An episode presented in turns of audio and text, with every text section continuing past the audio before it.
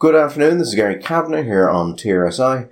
I'm here today with my friend and colleague Michael Dwyer. Today on a Monday, not a Sunday, as it's a bank holiday. Michael, how have you been? Tremendous. We did promise we would review Dave Chappelle's latest special today, and we will, but there are some things to go through before that. We have a bit more information on the possibility of power cuts as we move towards winter. Well, I suppose we're in winter as we moved further into winter.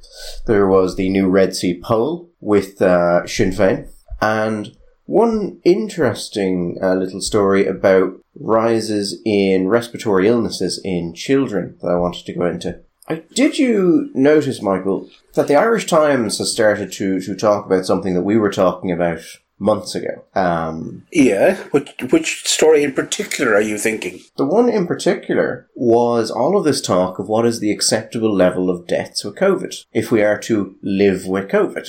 Yeah, yeah. And we've been pointing out for, I think, quite a deal of time that there is absolutely an acceptable level of deaths in the same way there's an acceptable level of deaths for everything. People just don't like to talk about it. And politicians are never going to explicitly say, well, the acceptable level of deaths is X. But nearly everything we do, there is an acceptable level of deaths. And we know that because if there weren't, we would ban driving. We would ban many, many, many things. And yeah, we've been saying at this stage for quite some time that this is one of the unfortunate responsibilities that fall to those people who are uh, in government, who put themselves forward for election and succeeded and now are in the government.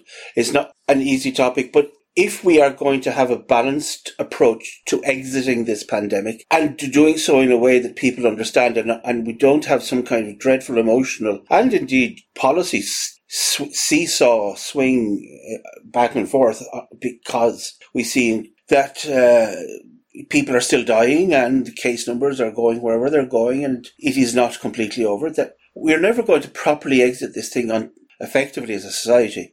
If we're waiting for that glorious day when we can say in the last month nobody has died from COVID. Now, to be fair, at this stage, maybe a month ago, out of the blue, and it hasn't happened since, it hasn't been repeated that I'm aware, Leo Varadkar did actually say something to that effect. That we had to be looking at the reality that we there would have to be a point at which we would say we're now entering what would be considered an acceptable level of mortality for this disease. He made the mistake of explicitly saying it. But you know, Gary, that's what they're going to have to do.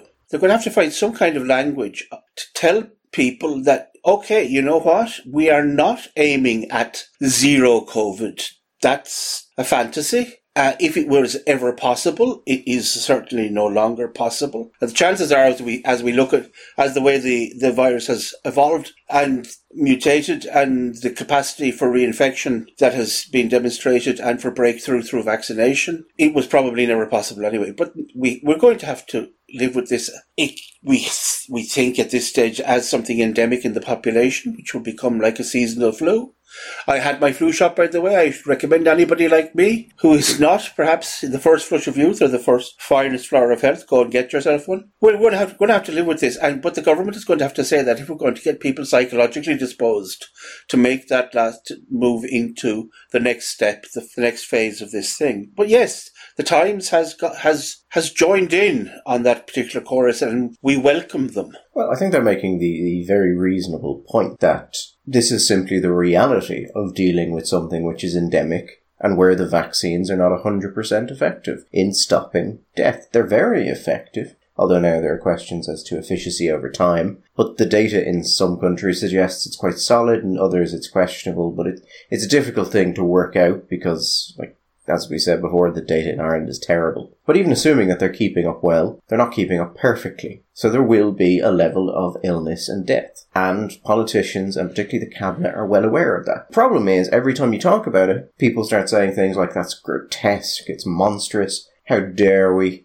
Zero COVID people are having a field day with the phrasing, live with COVID. Yeah. But at the end of the day, no one has explained how you get deaths and illness to zero and you keep it there And if it's endemic and it's going to be constant, this state of affairs is not sustainable indefinitely. So there will have to be a point, and I think the problem the government faces is that there's lots of people happy to say that no, there doesn't have to be a point, and the impossible is in fact possible, and these people are just willing to kill people in the name of commerce. There's a level of fundamental dishonesty with these people which is rep- really reprehensible, and I don't think that it's a question that they don't quite get it. I think some of them get it perfectly well, but for motives that are I don't know, personal or political, at least with some of them, they're just pursuing this line. And it is, it's nonsense. There's a, there was an ad, which I think I've mentioned possibly to you before, uh, Gary, used to appear on afternoon television uh, in the United Kingdom when it was selling to a particular kind of demographic of, uh, that, that watches afternoon TV. And it was about these annuities or like mini, mini payout pension plans that you could get that you didn't have, you could get at any age and you didn't have to get a, a health check before it and they would guarantee a certain payout. And the, the tagline was, we pay out if you die and if you don't. And I was always curious, Gary, who are these people that, that fell into the category of if you don't? Did they know something that we didn't know? Was there a little community in the United Kingdom of people who just didn't die? Because that's who we're talking about at this stage. We are talking about the, this, the notion that we can achieve no dying. Because if it, if you can do it for COVID, well, why wouldn't you do it for influenza, or why wouldn't you do it for any of the childhood infectious diseases, or indeed any infectious disease? There's the other thing: we live in a society which allows people to say wonderfully heartwarming things about how things work, which are totally incorrect, but enable people to feel better about themselves. So no one has to ever admit that society largely runs on the idea that in many, many areas, we're willing to accept a certain amount of deaths for a certain level of convenience and a certain way of living. And I think the car point is one of the, the best ones for it. If you really want there to be no road deaths, you can ban cars. But no one would ever seriously suggest doing that because the impact would be so disproportionate and so many other people would be worse off. But they most likely wouldn't be dead. So we're willing to accept a certain amount of injury and death in order to do that. The problem, I think, well, one of the problems for the government is there's no explicit amount of death we're willing to take. There's just a cultural understanding that a certain amount of death is acceptable. And we're just not going to think too much about it. Whereas now, the government actually has to pick a level. And that's slightly different because they need to basically gauge the public mood and go, okay, this is where we are as a culture. We'll take this many deaths. And if you fuck that up, well, yeah, you're going to be a monster. Also, if we, if we want to be fair, I suppose what the point you're making actually is, is very much is very to to the, the case. In a normal situation, these how would you say these balances, these workings out occur in an unconscious or unplanned fashion. We, the the water finds its level, the balance is it, it, exists, it's there, it's given, I suppose what I'm trying to say. It's not something that we come along, we decide coldly, consciously, in a calculated way. And that's what, in a sense, we're saying that the government has to do, It has to say, okay, we're going to pick a number. That's the number that we're going to say we're happy with dying with. And obviously that's in Felicitas' language to say we're happy with this number dying with, but this is the number we ex- we consider to be acceptable. All of this language is really un- un, uh, un, unworkable for a politician because politicians are in the business of saying positive good things and things like death is acceptable. These, we are content with this level of death. This is really not the language that a politician wants to get anywhere near. But we're, I suppose that's what we're saying that they have to get comfortable with. And maybe the, the, the, the obvious way to do it would be to say, listen, well, let's treat it the same as the flu. We'll pick that number, whatever the average uh, fatality rate from the flu is, whatever the CPR, what is CFR uh, case CFR is with the flu. We'll say if COVID is in around the same CFR as the flu, that's acceptable. But they're going to have to find some way of doing that. But yeah, it's and it's good to see the Times because presumably, if where the Irish Times go, other media outlets will follow. And if we see more of this kind of thing in the in the media, then that at least might start to give politicians permission to start talking about this in a more serious way. Yeah, I, I mean, on a on a practical level, the Times is seen as an eminently respectable newspaper.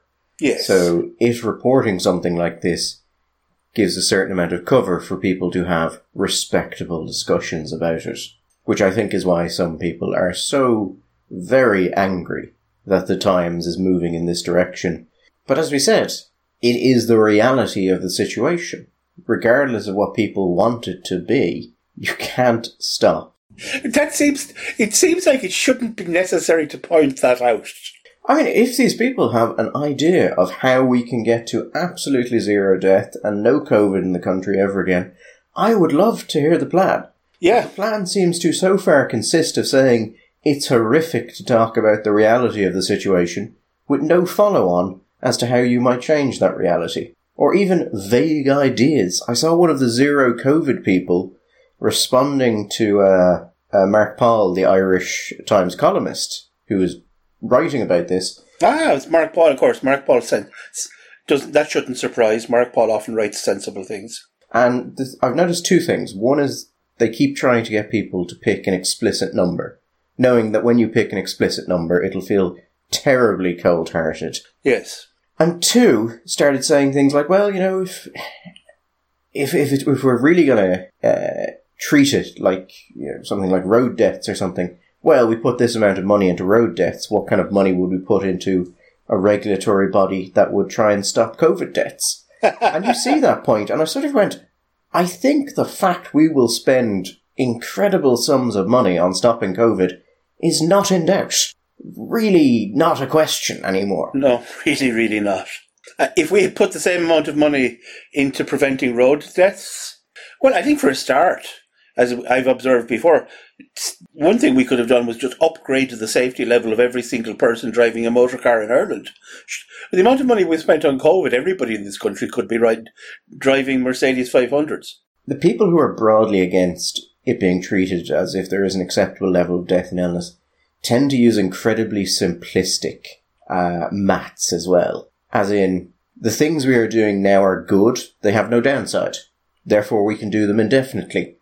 Whereas I would make the point that lockdowns will kill people. They may kill less people, they may kill substantially less people, but you're still killing people. Because again, in news which is apparently shocking to a staggering proportion of this country's leading lights, you can't stop death. The other thing is, Gary, I, I think that if everybody sat around and got seized by a moment of total frankness and honesty, whether or not lockdowns as we have experienced them do save lives in the global sense is something that I think we're going to have to wait and see if it's true.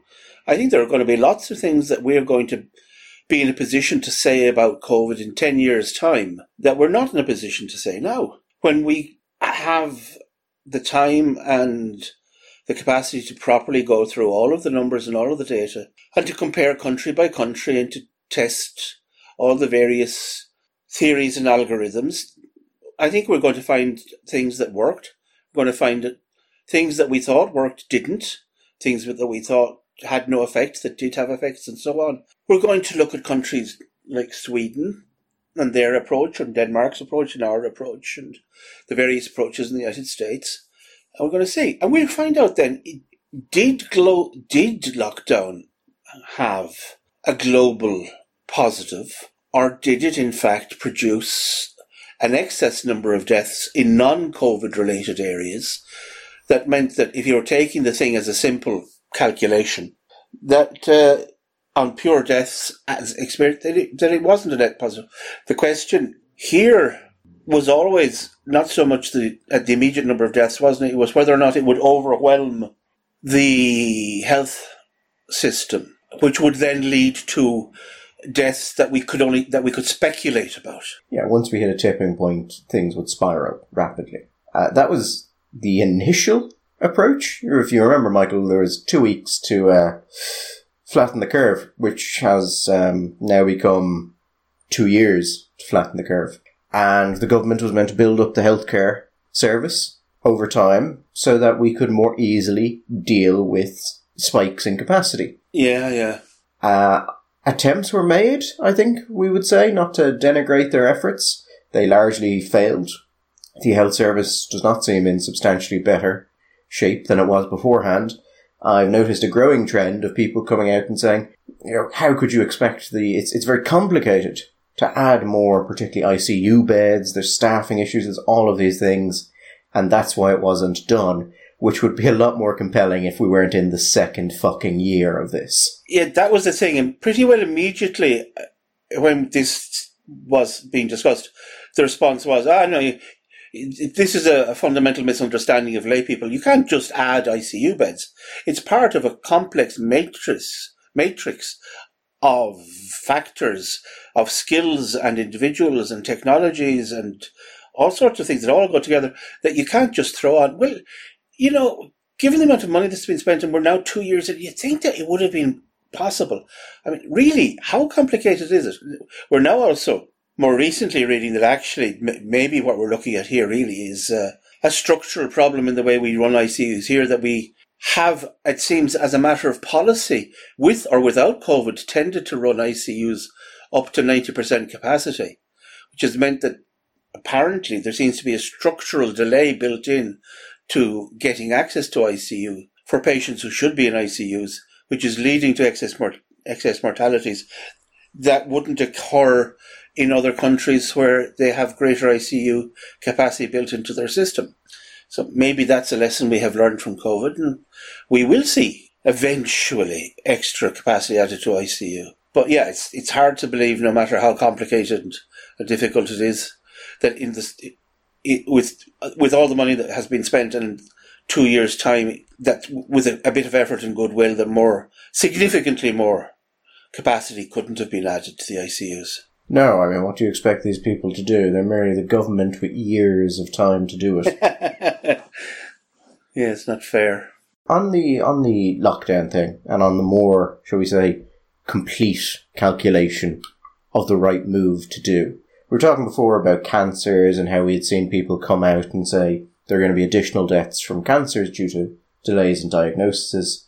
In this country and other countries, it was pretty common. One of the things that has been interesting to see for the last while. And I was expecting to see this uh, shortly, although we actually got further along before it happened than I thought we would. In New Zealand, uh, earlier in the year, you started to see a significant rise in respiratory illnesses in children. Mm-hmm. And of more severity than you would generally expect. Things that would normally be, you know, not pleasant, but were not incredibly dangerous were leading to a lot of children ending up in hospital. And the view was that what had happened was there were things like RSV, which would be a common um, respiratory illness. Because of the strength of the lockdown, what had basically happened is that children did not have the immunity they would normally have to this illness, which tends to come around winter, um, much like flu. And because of that, they were uh, when the lockdowns kind of moved away and they were able to go out more,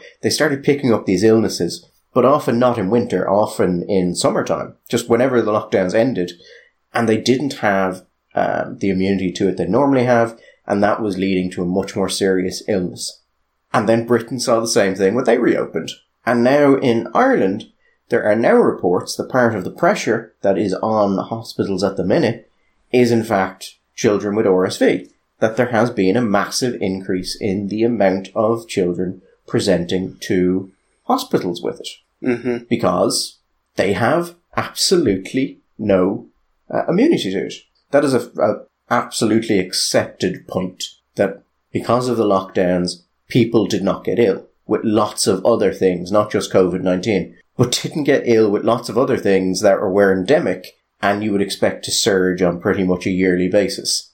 Yes. And now it turns out that all of those things we can expect to be more dangerous. So there will also be a question there of how bad that gets. God, you really are Mr. Happy Good News today, aren't you?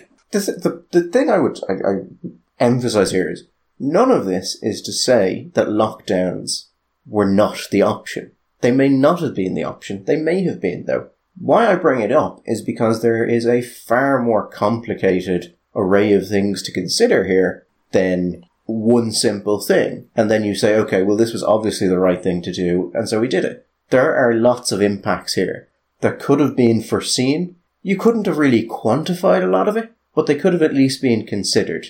And as it goes on, and we know COVID is endemic, we know it's not going away, it becomes a question of, well, it's not just the COVID deaths that need to be considered. You need to consider all of these other things which we are still doing. And so we will get to see over winter exactly how bad a skipped year of immunity is for these things. We know already a lot more children are ending up in hospitals where it doesn't seem like many are dying or being permanently uh, disabled by it, which is good. But we, uh, it's something to consider. Yes, and it's something I suppose to keep in mind. Hopefully, neither you nor I will faced with the possi- enduring an, uh, another pandemic. Well, uh, well, or maybe, maybe I should say, hopefully we will, on the basis that that, that would involve us living a very long time. But if there are other scenarios like this which are, could represent themselves, that maybe we'll be in a better position. Although, listen, do we ever really learn?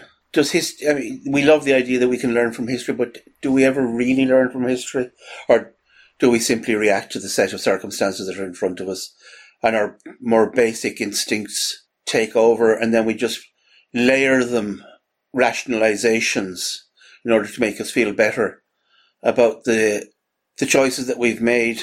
Well, I think there is a, a level of we've made the choice. Yes, it may have negative effects, but if we don't talk about those and we only talk about the good choices, because it's the choice we all made, so why would you bring up the bad things? Did you see Dan O'Brien's article there about the, the his idea that we had a tendency here to over catastrophize things because of the because of our history or shall we say, our, our, our recent history, which has meant that we've had this excessive almost hysterical reaction took over that other countries haven't had. He's getting it in the neck from some people. he doesn't seem to be particularly bothered because he's getting a lot of traction.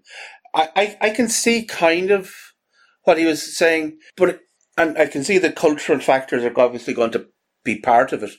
But one of the things he, he says is we don't have any large traumas in our in in, in our immediate history, like well, our sure, our the, the, the history of the people still alive alive in the country today, and so no terrible natural disasters. We have never had a war. We have so we we missed out in World War Two. You could say the same about Sweden, but Sweden had a very very different response to the to the pandemic. But then again, you could also say that Sweden has a very different cultural history to Ireland.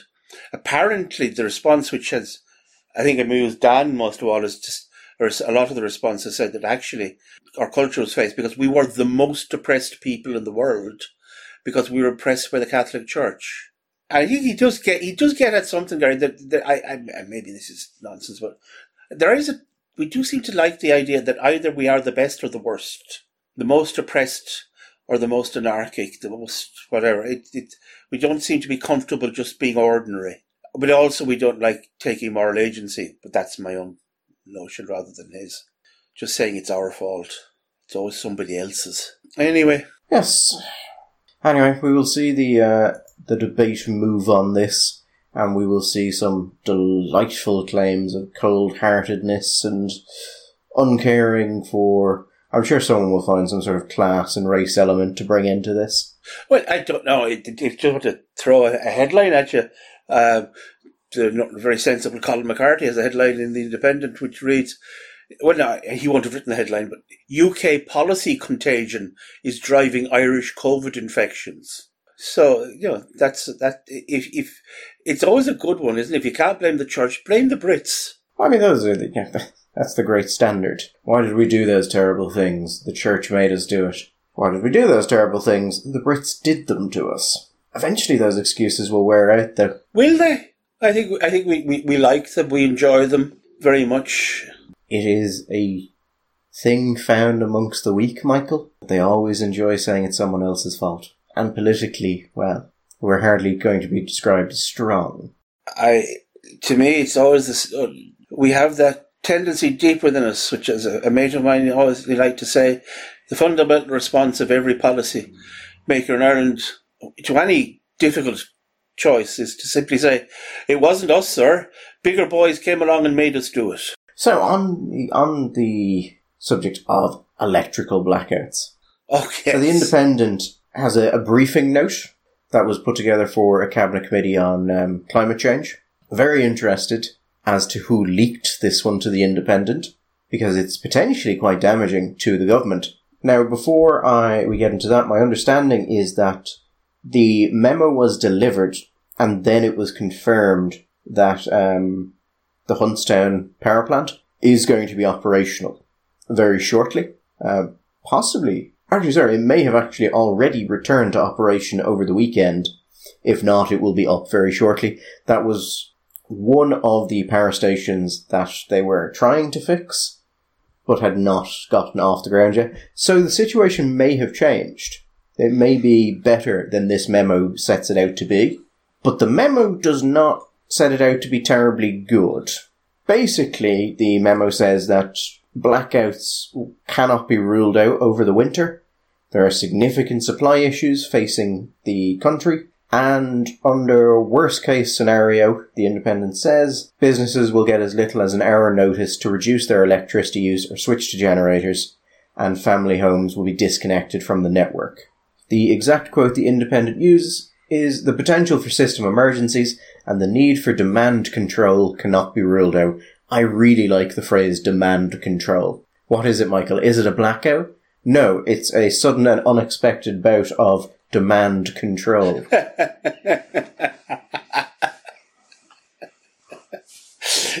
we will be imposing demand control tonight from midnight to 8 a.m. That sounds lovely. That sounds harmless, and then suddenly your lights won't turn on.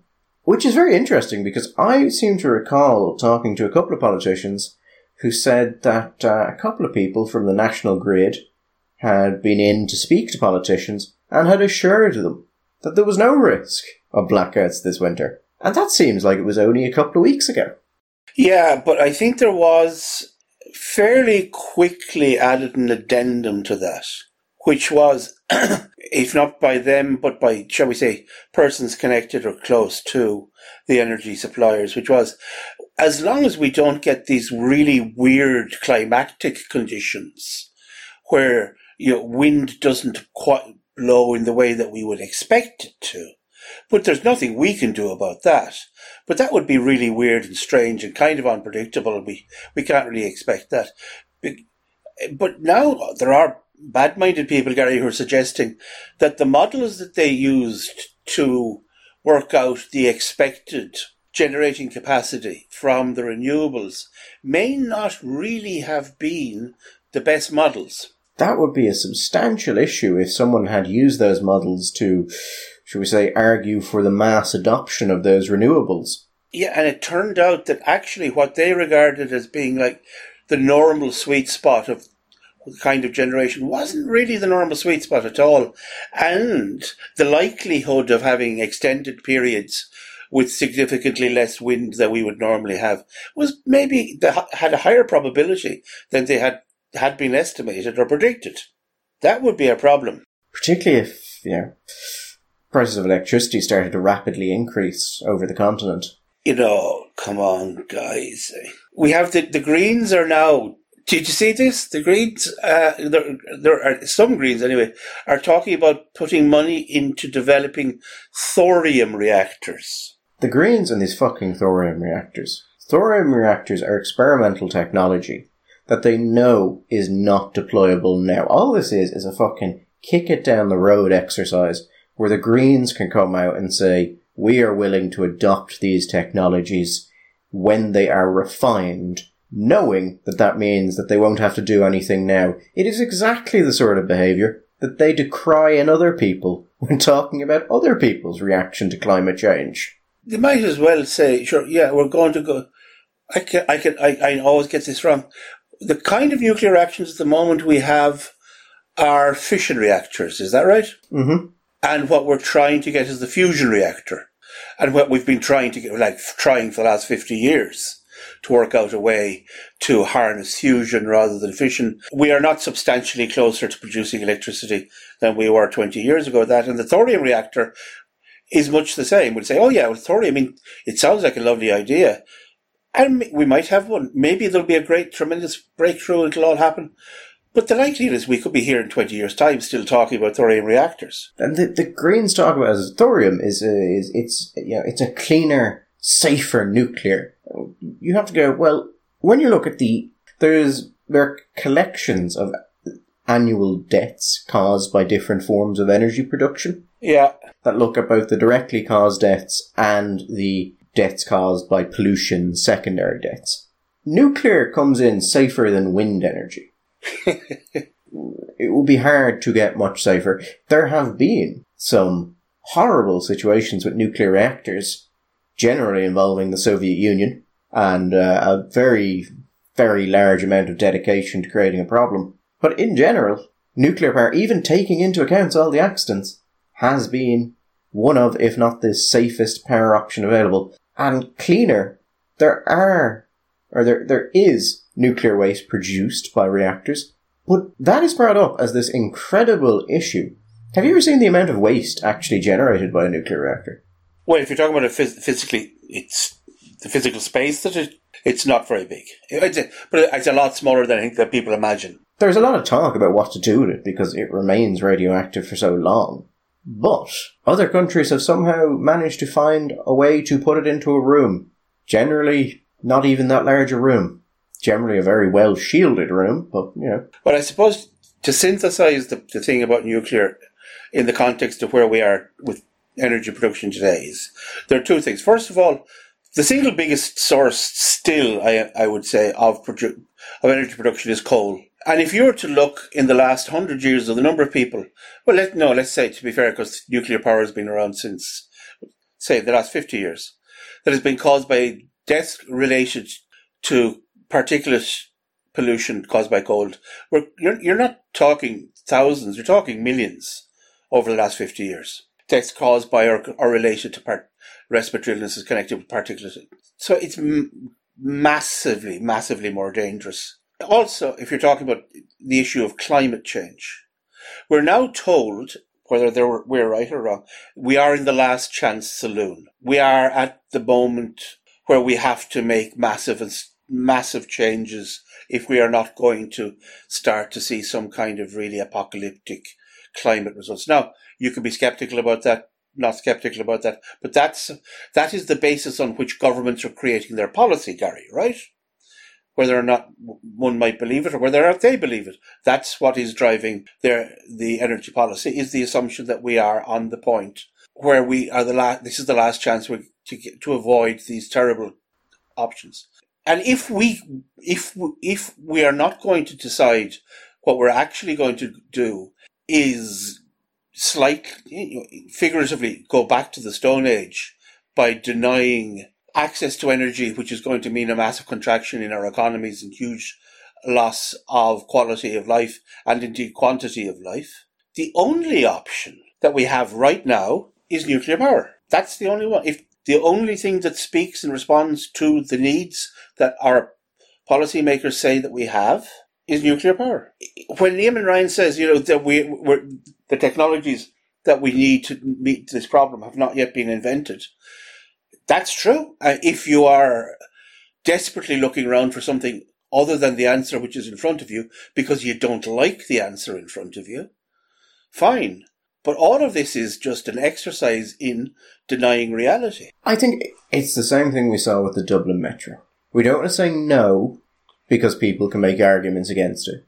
Instead, we'll just raise some horrendously spun objection to it so that we can say, well, we never, you know, we, we were willing to discuss it, but the objective is not to discuss it. The objective is to make sure that it's not touched for as many years as possible. On the basis that if we if we wait long enough, our prayers will be answered, and some other technologies will suddenly appear, and we won't have to go down there.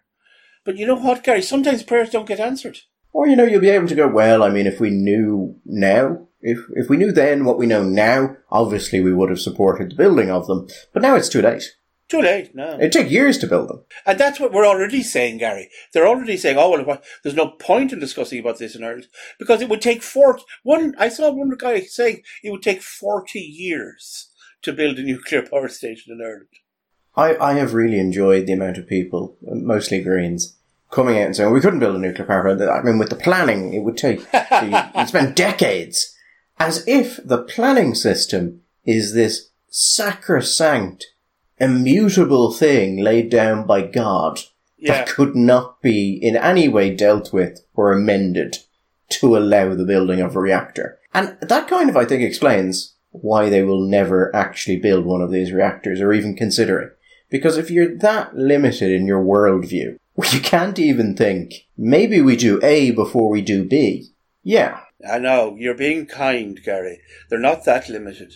You think that they ha- they haven't worked out in their little heads if they wanted to, they could go into the Dáil and frame a piece of legislation in order to facilitate the planning and the construction of a nuclear power plant? Michael, never underestimate the ability of someone to believe something silly when it's in their interest to do so. Yes, but I think that's very much a almost conscious choice to believe it. Oh yeah, but they still believe it. So that is uh, hopefully with the coming back online of that reactor, things will not be that bad. But it's now gotten to the stage where the cabinet is being briefed that there's a possibility it gets that bad. No, I, I just sorry, Gary. Before we, we move on, and we, we should move, I just want to say, by the way, just from my own, not that it matters, but my own personal opinion, it's not that I'm here writing a love letter to nuclear power. If it were up to me, and I don't see why it shouldn't be, because I think it would be much better. I my answer would be frack, frack, frack, frack the hell out of it. Go out into the deep oceans off Kerry and Clare and Wexford, and get up the natural gas get get it out of the ground, burn all the gas we have, burn it away.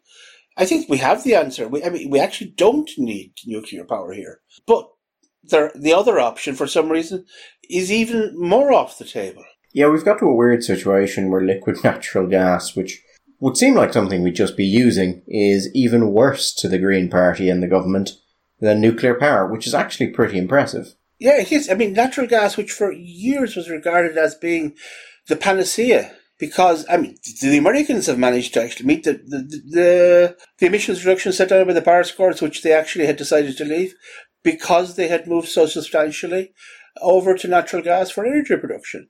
And we're here, and we have this natural gas. At least we're told we have this natural gas uh, on land, which is ex- which can be extracted. Uh, this shale gas, we are told that we have at least potentially large amounts of it out in the, the oceans. We're saying, no, we shall not go and look for it. We shall not take it out. It's very bad. So now we're here. So we're here. And we're relying back of the way. Anyway, just there you go. Talking about energy and the impact of energy. Obviously, if there's blackouts, that's bad for the government. Yes. It doesn't look good when you say you're competent if people can't turn on their lights. That's one of those visceral things. Like, people know lots of things. But there's a difference between knowing something academically and actually integrating it into yourself and knowing it in a full sense. So you can know there are problems with electricity, or you can know that some of the policies of the government may have a negative impact on that sort of thing. That's very different from the power turning off for a week in your house. After that, you will know in a way that you don't know before. I don't. I, I, I, I know you're just throwing the, the number out there as a figurative thing. I don't think it has to be anywhere near a week. But I think you're absolutely right in the sense that there are certain kinds of moments which coalesce all of the notions, the ideas that we have about competence or incompetence into a concrete fact and which becomes just indisputable. And I think the fact, if any time this winter we do actually experience even relatively short blackouts, two or three hour blackouts, which people perceive as being as a result not of some kind of extraordinary confluence of events, but rather the failure of this government to properly plan. I think that there is something about the nature of a blackout which is not caused by some extraordinary event, which just has the stamp, the symbolic stamp of failure of state. Back, I, I, we were talking, oh, maybe two or three years ago, but the failure of the economic policies in Venezuela. And one of the things that just made put the final stamp on it was that the fact that the country, which with massive oil and gas reserves, was having blackouts, was the concretization of the symbolic, what people had already understood as the failure, but this was the, the concrete sim, concretization of, this, of all those symbolic failures in this fact, which was just undeniable. And I think in the same way here, sitting in your house for three hours in the dark, when your Wi-Fi is off and your laptop battery has run out, and you don't have a gas cooker to boil a pot of water on to make some tea, they are going to be hours in which people's minds will turn to the competence or otherwise of the people who are running them. And I don't think that they will escape from the judgment of the people. I would be very curious to see what effect this will have, would have, shall we say, notionally, on support for Sinn Féin. Well, it is very interesting that you bring that up because the Red C poll has come out and it shows Sinn Féin at the highest level they have ever been at 33%. Up four. Four full points. So yeah, the poll shows Sinn Féin up, it shows Fianna Fáil down, government is not doing well, uh, Fine Gael down three points, Green Party unchanged, but they're 4% anyway on this poll. But what I thought was very interesting was they, because the Business Post actually bought Red C, so now they can just do what they want with polls. They Correct. started asking people about different things that concerned them. 94% of voters said that the rising cost of living was a concern. And the Business Post are saying that the drive in support for Sinn Féin is linked to that concern as to rising prices. Because, Michael, it turns out that prices going up for electricity, gas, and fuel is um, bad for governments. And that's almost like the government has an official policy of putting up those prices year on year, which they do because of carbon tax. In fact, Sinn Féin are the only major party in this country is against carbon taxes. Which is to say, Sinn Féin can now stand up and go, the government is going to make this more expensive for you year after year. That is their policy. We will remove those things. I mean, the government hasn't even looked into removing. We've seen electricity, gas bills spike, Michael. That's going to put a lot of pressure, particularly on poorer people. Yes. I don't think most people even know there's VAT on those bills. Some European countries at this have don't have VAT on uh, electricity at all. I think. Well, even some of the countries that did have that have eased off on it for the winter because we've seen they've also seen rises in prices. We, however, just haven't gotten to that point because that's Michael. That is a bold and innovative step beyond the capability of the government without months upon months of discussion. Gary, is there not a fundamental kind of contradiction at oper- operational here? The government doesn't want the price of things to go up, but it's using explicitly saying it's going to use the price of things to change people's behavior. Now, either the price of things going up impacts people's behavior in such a way that it want, that they will want to behave in another way, or they, I mean, that's the point of it. And if it doesn't impact on people, well, then it's not working, and they need to do more. Or if it is going up too much, then they just have to say stop and not change people's behavior. But you can't have both. Well, that's that is the point we have been making, I think, for years. But they have been saying that they're able to do these things in a way that doesn't hurt people. And we have been saying consistently, if it doesn't hurt people, if it's not regressive and it's not punitive, it cannot change people's behavior. So you've got to accept you're going to hurt people who either can't or won't change their behavior. That's what the tax is designed to do. You don't get to stand there. Well, apparently you do get to stand there and say, no, it's going to be fine. It's actually not going to hurt people. Because eventually people are going to realize it is directly hurting them. Uh, also, for politically, I think it, not only does the Sinn Féin have, if you, on the politics of this, the right policy, uh, if you're looking at a population where 94% of people are concerned about the increase in these prices. But they also had, was it, I God, Pearse. I want to say Pearse O'Loughlin. Is this is terrible. Is it Pearse O'Loughlin? The Sinn Féin uh, finance guy? Pearse Doherty. Jesus, Pearse, sorry. Sorry. Pearse O'Loughlin. I know. Where, I don't know where that came from. Pearse Doherty. Pearse Doherty actually gave a very good, coherent analysis of precisely this point and all and precisely why these kinds of cuts are not just in electricity, uh, sure, cuts rather, but increases in prices, but in electricity, but in all sorts of areas that the government is pushing, are going to impact most on the poorest people. and the, the nonsense of the notion that people can simply transfer from one way of generating heat in their homes to another, or from one kind of car to another. I, he was very good on that. And I think that that, I think people may have noticed that. That the, he, they, the Sinn Féin, at least on this, have a, have a good, consistent, coherent critique of what is an incoherent and inconsistent policy. I think the, the other thing that drives this is uh, most people, most voters, I don't think would notice this, but the more interested you are, the more you look into it and the more apparent it becomes. This government, and therefore Fine Gael, and the Green Party as a whole, have a very limited vision of what they are able to achieve. They have very limited understanding of what it is possible for the government to do. So of course you don't get rid of VAT on electricity, because that's just not the done thing. Of course, you don't actually implement policies that can fix childcare because there's a limited array of policies you consider to be effective and none of those seem to be working. So you don't develop something that could work. You just stop trying. And you see it on issue after issue. As regards childcare, they also have a very limited understanding of the kind of childcare that they want to see subsidised or helped. We have seen before that uh, the government has decided certain types of families are better than others and certain working combinations are better than others, so we're going to make things more expensive for people who break from that.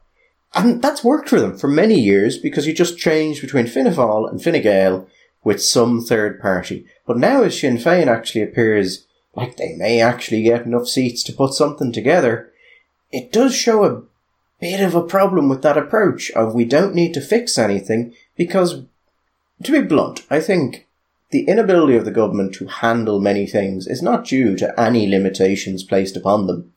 It's because they are totally unwilling to actually think of certain approaches and to consider certain approaches. So they have a little playbook. It's failed consistently, but they're unwilling to step beyond it. So, well, they're doing their their level best. And I think whatever happens in the, in the next few months is going to is going to speak very much to that. Just on one thing, one which is not really to the point of the discussion, but about the opinion poll, Gary. Uh, Sinn Féin are on 33% up for. We've seen two other polls which has had them on 31%, I think.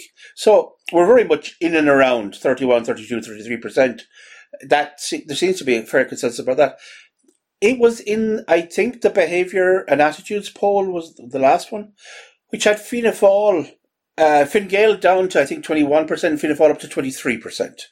So Fine Gael and Sinn Féin in and around where they are, Labour, S, the, the Greens, all in. With this massive difference between Fianna Fáil in polls, any sense of why the hell is what's going on there? I assume that's a weighting issue. It's a that's a big weighting issue for uh, twelve percent, twelve percent to twenty three percent. So to to explain this to the listeners, when you're presented with the results of polls, they don't go out and ask you know hundred people and then just give you the results. They will go out talk to however many people, and then they will weigh certain likelihoods, and this is usually all proprietary information.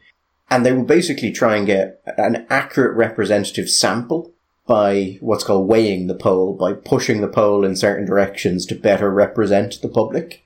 But if you make a mistake there, and it's very easy to make a mistake there, you can throw the entire thing off.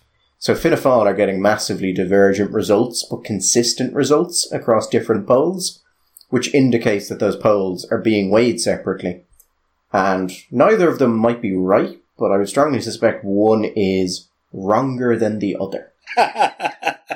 yeah, I suspect. I saw somebody commented that he believes that the behaviour and attitude polls was being excessively weighted towards Fianna Fáil on the basis that they believed in the existence of a, a version of a shy Tory vote in Fianna Fáil, that there were people who would vote Fianna Fáil but are reluctant to say to pollsters that they will. I was trying to go through the numbers now. That would is a little bit like a cow looking through a bush. I imagine Fianna Fáil would very much prefer one poll over the other. You'd think, yeah. I suspect so. I mean, Fianna Fáil at 12% uh, would involve lots and lots of people losing their jobs. I'd say, I mean, they go down to that region, you're looking at two thirds of their seats gone. Yeah, eh, easily on a bad day, two thirds. Yeah, because you, you when you go down that that kind of drop, you go from having a, a sometimes if you, you if you're if you go up a little bit, you can get a, a disproportionate bonus number of seats. But the same thing happens if you when you take that kind of a drop, that you start to get into negative territory. and You start to lose seats that you shouldn't. And at twelve percent, yeah, they're. To, that would be a a blood bath. Anyway, we shall we'll wait and see. I suppose is all we can do. We will be back on Wednesday. And maybe we'll talk about Dave Chappelle then. We'll get to it eventually. Eventually. Or we won't, and this is some sort of long running joke. Tune in, find out. Good luck. All the best.